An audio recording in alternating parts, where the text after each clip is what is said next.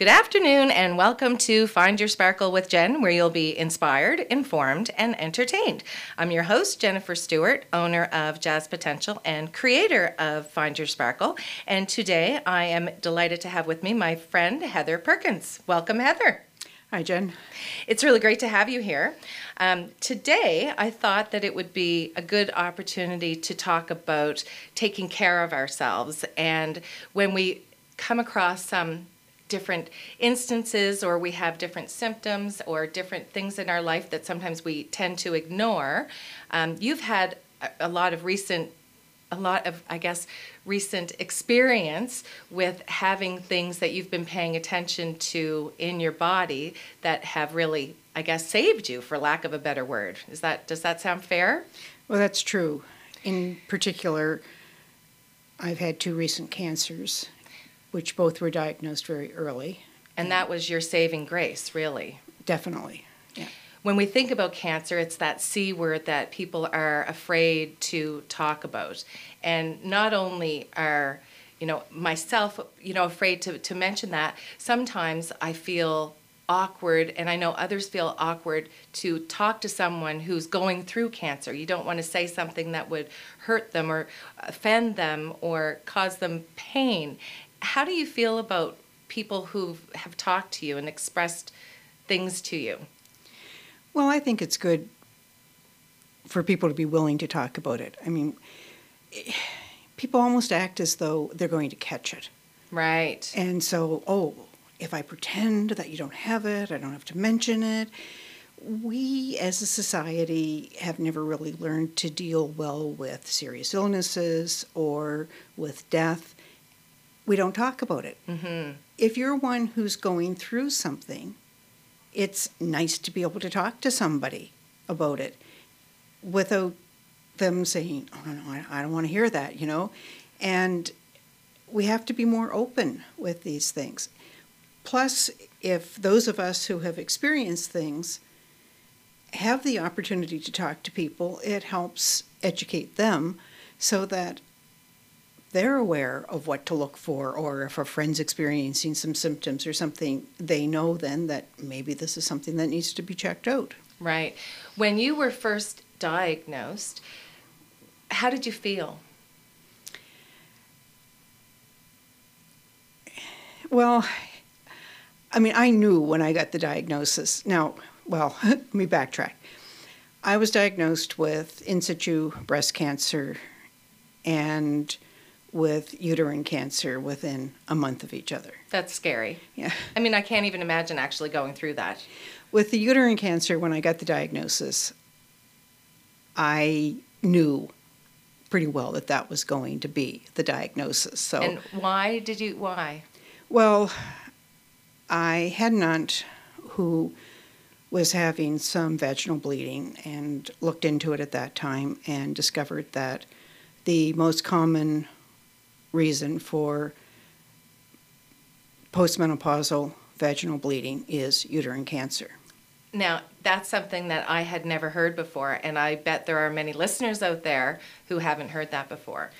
They probably haven't. And so when I experienced some bleeding, it was so minimal that it was would have been easy to ignore it. Right, just to sort of say, oh, it's one of those yeah. days or that's nothing. Right, well, even after a couple of days, right away I made the appointment with my gynecologist. And before I got to see the gynecologist, the bleeding had stopped, what little there was. Right. It was tempting to say, oh, it probably wasn't anything. I don't really need to go to that appointment. I'm overreacting. Yeah. But I went and they did the various tests and everything. So when I got the phone call from his office saying he wants to see you, now they never want to see you when the tests are negative. They only want to see you when they found something. Right. So right there, I knew, and plus having done the previous research and knowing that that was the most likely cause, then I was pretty sure that was the news I was going to get. So I guess I didn't get too upset at the time because I was expecting it. It was very early stage, so that was good, which meant really minimal. I, I had a complete hysterectomy, but other than that, I didn't have to have any treatment. Oh, that's good. And Yeah. I mean, that just reinforces the importance of early detection. Yeah. And then with, so then a month later, I, or not quite a month later, I was in to see the breast surgeon because they had found some abnormal tissue, but it was kind of like, oh, this is unlikely to be anything, but we have to do a biopsy. When I went in to see him, and he said, oh, well, we found some cancer cells. Oh my golly. that one really took me by surprise because I was so sure it was not going to be anything that I didn't bother to take anyone with me or anything because oh well this is just going to be everything's fine you can you know don't have to worry about it so that one took a little bit more processing but again because it was found early I just had to have radiation I didn't have to have any chemo or any major surgery or anything so So did you you didn't ha- did you have a lumpectomy or was it just the the radiation? There wasn't a lump. What I had was like diffuse tissue that had some abnormal cells in it. So they, okay. Earlier when they had taken tissue out for biopsy, they actually had to insert a wire in my breast so that the surgeon knew where to remove the tissue from because there wasn't a lump for him to see. Oh wow. And then it was they did the biopsy on that tissue, and that's when they found the cancer cells. So there, it was I say very few of them, not a lump to remove. So it was just the radiation. Now was that discovered as a regular mammograph or was that for yourself you're doing your Yeah, self no, it- examinations? It started with a, a regular mammogram. As a matter of fact, I was mammogram. I was at the motor vehicle to, I- we had just bought a new car and I was there to get the license plate. And while I'm waiting, they had an ad about booking your mammogram, right? I was coming up on the time when I need it and I said, "Ah, I'm going to do that right now while I think of it. So I called, I booked my mammogram, had the mammogram, and then got a letter saying, oh, well, there's something funny, but it's probably not nothing, but we just need to do another one. And then, well, yeah, there's still some things. Now we need to do a core biopsy. So, you know, it was a series of steps that I had to go through, but it was because of a routine mammogram. Well, and that's just a perfect reason to remind people to definitely to schedule your mammograms. I had a friend who I had literally, and she's 51 years old, and I literally have been bugging her for years to make that appointment. And one day I decided that I wasn't going to leave her alone until she picked up the phone and made the appointment. And she did. And, you know, thank goodness everything was okay. But there's that potential for something to be wrong. My first mammogram, I got one of those calls that you had to come back in because there was something irregular and they needed me to go in for an ultrasound. And honestly, my heart was in my throat. My husband was in Digby and he had the he had the fastest trip from Digby to Halifax because they wanted me in like right then. Oh. And it was but it's scary. Like how did you feel when you got that? Especially, you know, where you really hadn't thought that it was going to be anything major.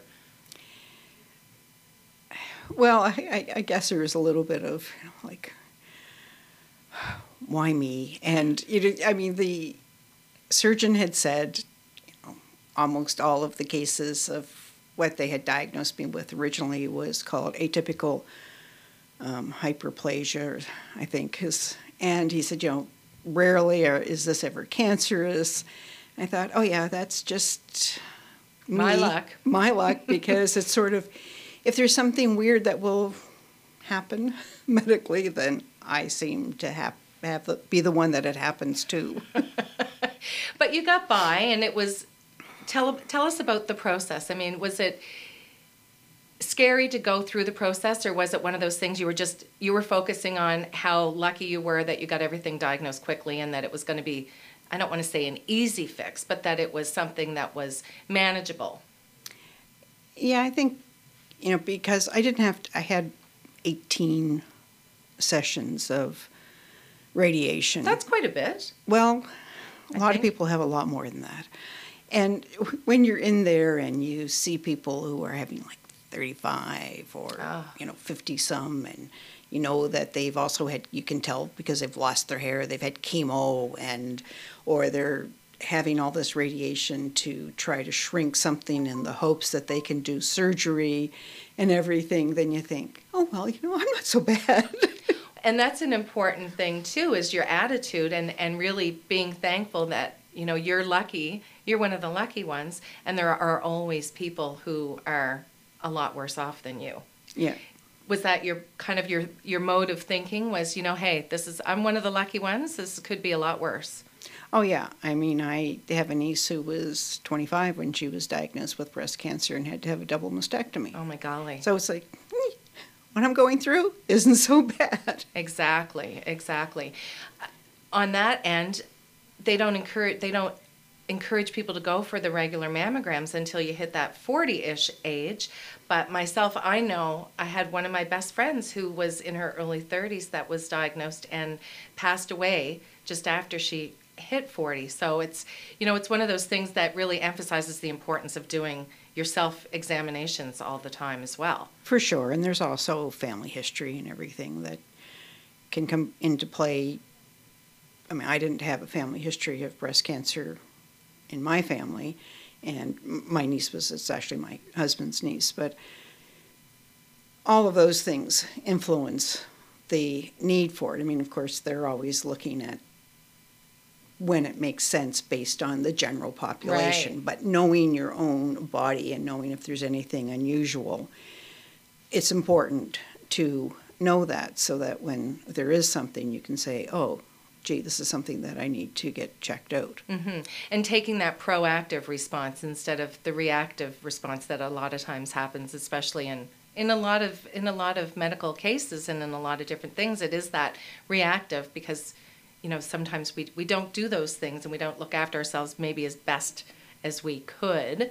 Um, when you were in the when you were taking your radiation treatments did you have any opportunity to talk to some of the other people who were there and, and have any of their experiences? Did, did people in that i guess in the in the area were, were people sharing stories or were people sort of into their own? It it varied. You know some there was one woman that i talked to a fair bit. Now her radiation was for a completely different type of cancer and everything. So you know you, you you don't know initially why people are there because they're for all different types of cancer that they're receiving the radiation. And some people just sit there and want to be alone. alone and others are more talkative and and you know I kind of let the other person take the initiative as to whether they seem to want to talk or we just talk generally. Mhm. Did you feel comfortable there? Oh yeah and yeah, everybody there is very nice, and the staff is, is very good, and they're good at explaining things to you and whatnot. So. Empathetic. All right. Well, that's fascinating, and I, I thank you for sharing the, that information for us because I think it can be very helpful for us as a whole, really. We're going to take a quick break and we'll be right back with Find Your Sparkle with Jen, and you're listening to CIOE 97.5 FM. Welcome back to Find Your Sparkle with Jen. And before break, we were talking with my friend Heather Perkins, and we were talking about some diagnoses that you had recently received, including uterine cancer and breast cancer. However, that's not the end of your health journey or your health, what would you call it? I don't even know what you call that, Heather. Excursion, uh, I excursion? think. Excursion? I mean, I don't know, but you've certainly had a lot of things going on in the past several years, and you and I have known each other for a few years. Tell us about a little bit of some of the other stuff that's going on. Okay, well, the cancer was kind of in the middle of things. Right. Over the last few years, I've been diagnosed with several autoimmune disorders. Now, we think about autoimmune disorders. We we think, you know, AIDS or we think a hep thing or you know, those kind of things. But there are literally. There are about 80. Yeah. They, they estimate between 80 and 120 autoimmune disorders. That's a lot. Yeah. And they're, they're fairly common. I mean, what it is basically is your body attacking itself. Right. There are any number of them. One of the challenges is that a lot of them share similar symptoms. Okay. Uh, a lot of the symptoms are rather non-specific type symptoms like fatigue, And if fatigue, Joint you can, pain. you can justify that any way you want. I mean, there's always a million things to justify that. Yeah, although this is often fatigue that isn't related to anything. I'm one who doesn't sleep a lot, but I would be sitting there. I, I literally felt like if I blinked, I would fall asleep. Oh my golly. I, I would fall asleep in the middle of doing a stitch while crocheting. oh wow. It was I could not keep myself awake, and now this is not normal for me. Right. Yeah, because you're not a good sleeper. No. And and even though I don't get a lot of sleep, I don't normally feel tired, but I was just I, I had no energy. I couldn't do anything.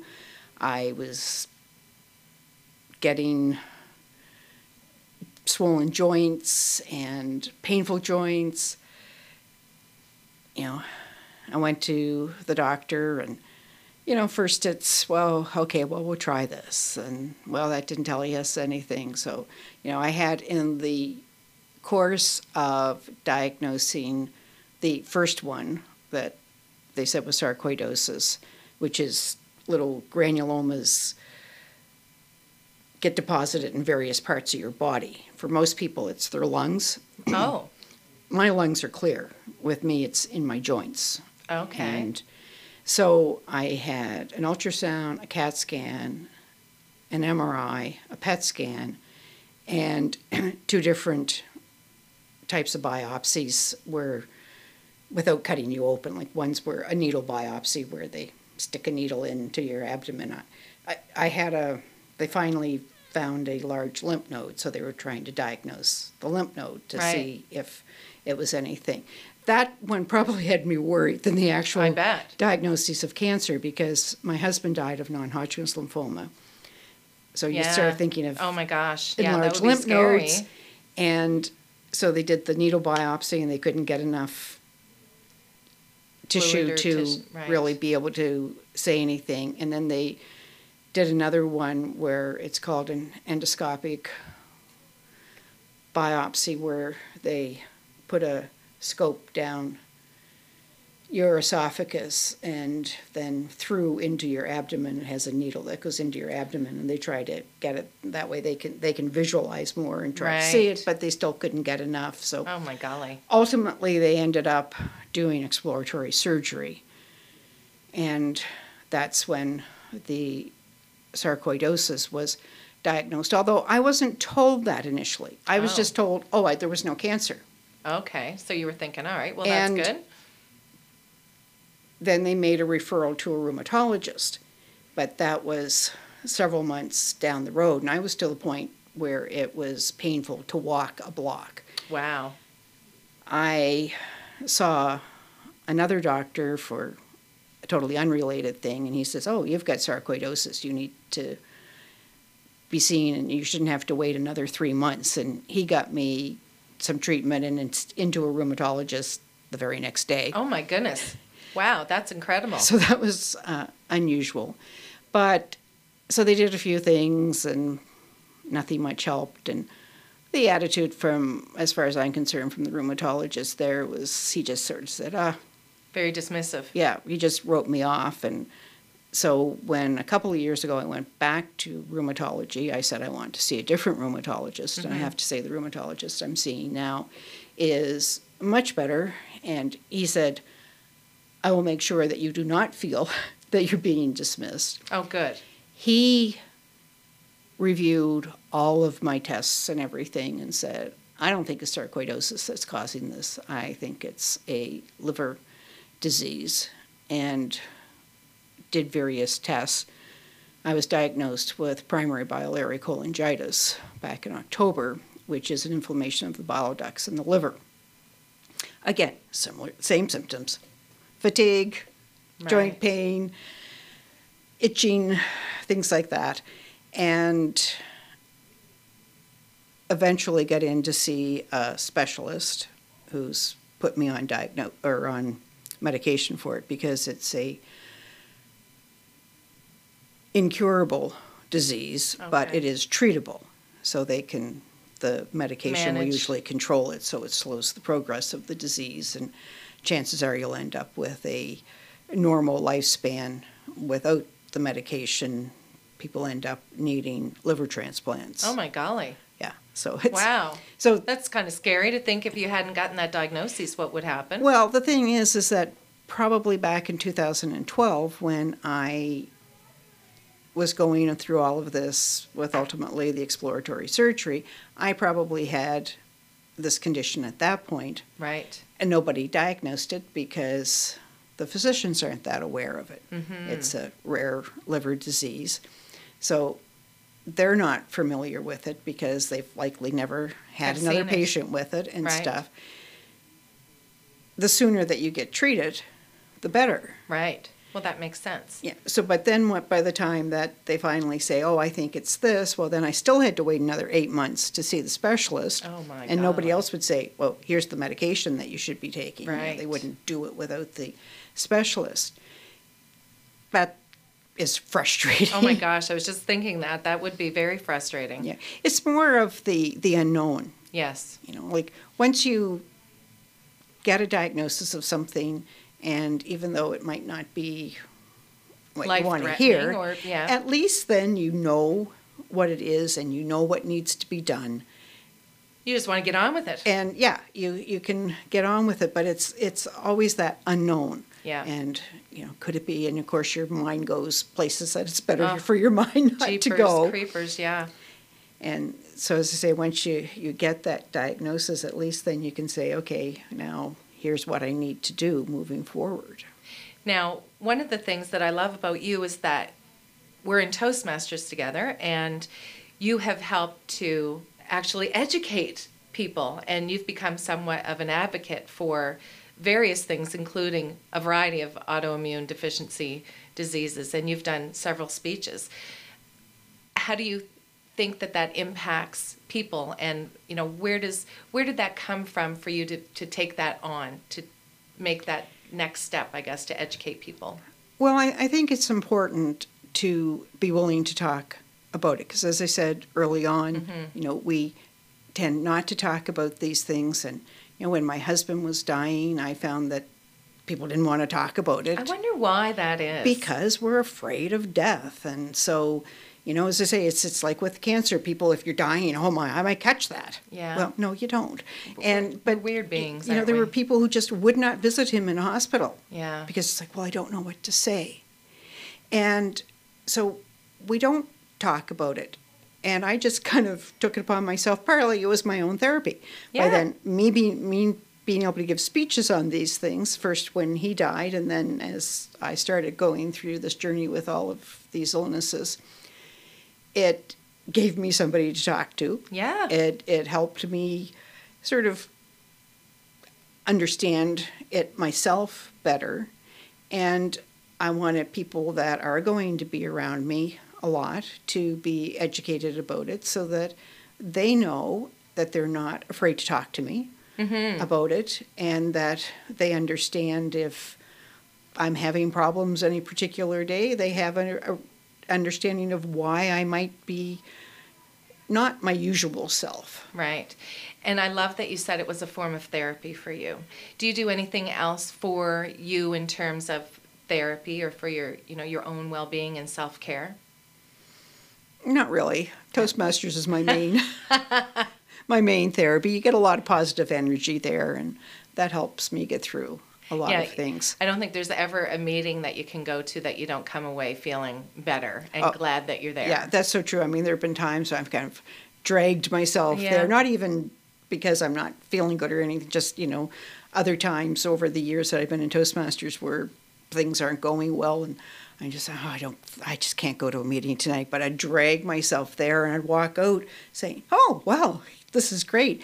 And during the period of time when my husband was dying, I always tried to attend meetings because that gave me the positive energy that I needed to get through the next week Yes. and deal with everything that I had to deal with with him.